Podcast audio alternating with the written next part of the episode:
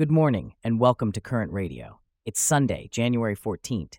Today we're discussing how science and storytelling are being used to create the next generation of conservationists and how science centers are receiving a significant boost to promote STEM education.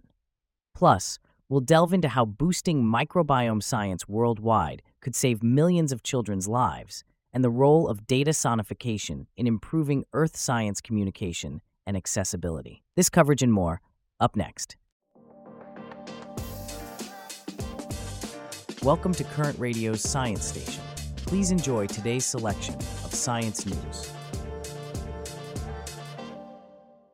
In Goa, India, two 13 year old students, Serenella Fernandes and Caden D'Souza, have been inspired to dive into biodiversity conservation. This comes after their participation in a workshop by scientist Snigdha Sehgal. Charlotte, can you tell us more about this? Absolutely, Diego. The workshop titled Science and Storytelling in Nature's Lab was a transformative experience for these young students. They conducted scientific experiments with plant pigments, went on a nature walk, and participated in a storytelling session centered around different types of leaves. This experience not only made them more observant of nature's beauty, but also gave them a sense of direction in terms of their career interests. It's interesting to see how hands on experiences can spark such interest. What's the larger context of this workshop? The workshop is part of the month long Greener Side campaign, an initiative by Echoes of Earth, India's greenest festival. The campaign aims to raise awareness about the importance of conserving Goa's rich biodiversity, particularly in the context of the Western Ghats. This is especially crucial given that human activity is driving the ongoing sixth mass extinction, according to the World Wildlife Fund. Sehgal's workshop is designed to foster a scientific and conservationist mindset among young children, which is increasingly important in this context. So it's about equipping the younger generation to tackle the environmental challenges we face. What's the response been like? The response has been very positive. Both Fernandes and D'Souza expressed their excitement to learn more about the natural world and their desire to become conservationists. In fact, D'Souza said that the workshop sharpened his observation skills and inspired him to involve himself in the conservation of Goa's biodiversity. Arcanja Fernandez, a faculty member who accompanied the students, also highlighted the importance of such practical and observational learning experiences. It's encouraging to see such enthusiasm from young students. And speaking of enthusiasm for education, North Carolina has awarded $2.4 million to 53 science centers across the state through its Science Museums grant program. Charlotte, can you tell us more about this initiative and what it means for the state? Absolutely, Diego.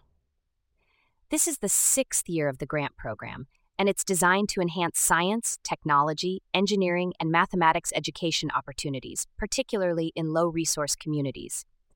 The State Department of Natural and Cultural Resources Secretary, D. Reid Wilson, has emphasized the importance of science museums and educational centers in sparking curiosity and cultivating the next generation of innovators and problem solvers. So, how will these funds be used? The awards, which range from 14,804 to $75,000, will be applied to the 2023 2024 fiscal year budgets of these science centers.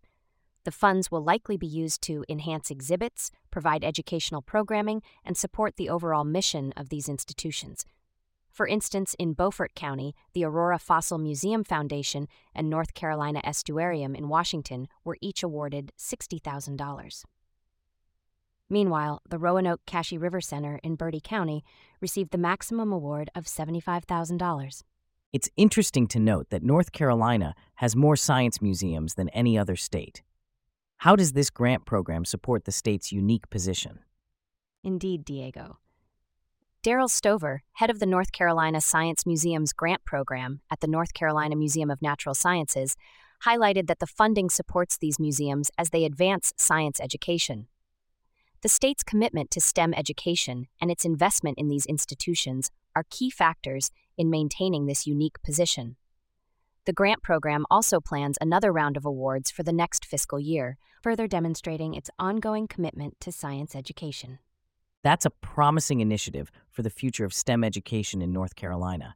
And speaking of future initiatives, there's a fascinating area of study that needs attention the human microbiome. the collection of bacteria, fungi, and viruses that live on and in our bodies. However, it seems there's a significant gap in the data. Over 70% of published human microbiome data comes from European and North American populations, which make up less than 15% of the global population. Charlotte, can you shed some light on this disparity? Certainly, Diego. This discrepancy is concerning because the gut microbiota of individuals can differ significantly depending on where they live. Therefore, the development of effective microbiome based therapeutics for those in poorer regions depends on data collected from these areas. Unfortunately, less attention is given to how the microbiota affects conditions such as malnutrition and infectious diseases that disproportionately affect people living in low and middle income countries. So we're seeing a geographical bias in the data. How does this impact the development of therapeutics? The impact is significant. For instance, the gut microbiome could offer leads for therapeutics for some of the biggest public health threats in low and middle income countries, like undernutrition, which is associated with nearly half of all deaths of children under five. But because of the genetic and phenotypic diversity of people's microbiomes, findings made in Europe and North America will not necessarily apply to other regions. Treatments developed in wealthy countries might not help people in poorer countries who could benefit from them the most. That's a sobering thought. What can be done to address this issue? There are several steps that can be taken. First, establishing regional centers of excellence dedicated to microbiome research in low and middle income countries could enable long term sampling of the microbial ecology in a population. Second, researchers in these countries need to establish curated microbial culture collections, particularly from children. Lastly, fostering robust networks between better resourced academic laboratories in Europe and North America and researchers in low and middle income countries is crucial. These collaborations should span decades and should be aimed at training scientists from these countries to become leaders in microbiome research in their own regions. It sounds like a concerted global effort is required to ensure that the benefits of microbiome research reach all corners of the globe. And speaking of global reach, in the realm of science communication, a new method is gaining traction sonification. This technique uses non speech audio to convey complex data patterns, potentially overcoming visual and language barriers. Charlotte, can you tell us more about this intriguing approach? Absolutely, Diego. Sonification is a fascinating concept. It's the process of translating data into sound, which can help us interpret multidimensional Earth and environmental data streams.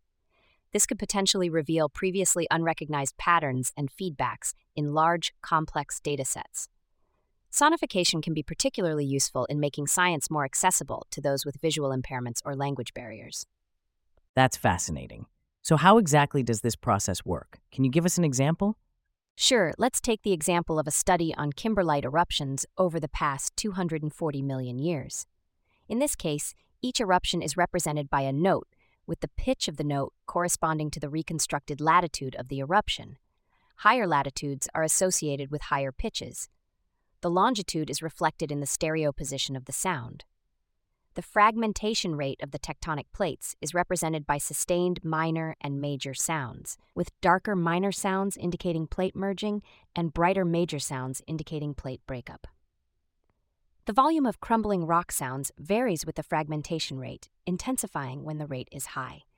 This sonification was created by SYSTEM Sounds. That's quite a novel way to interpret data, and it seems like sonification could really open up new avenues for science communication and accessibility. All right, that wraps up our stories for today, and we look forward to bringing you more insights on current radio tomorrow.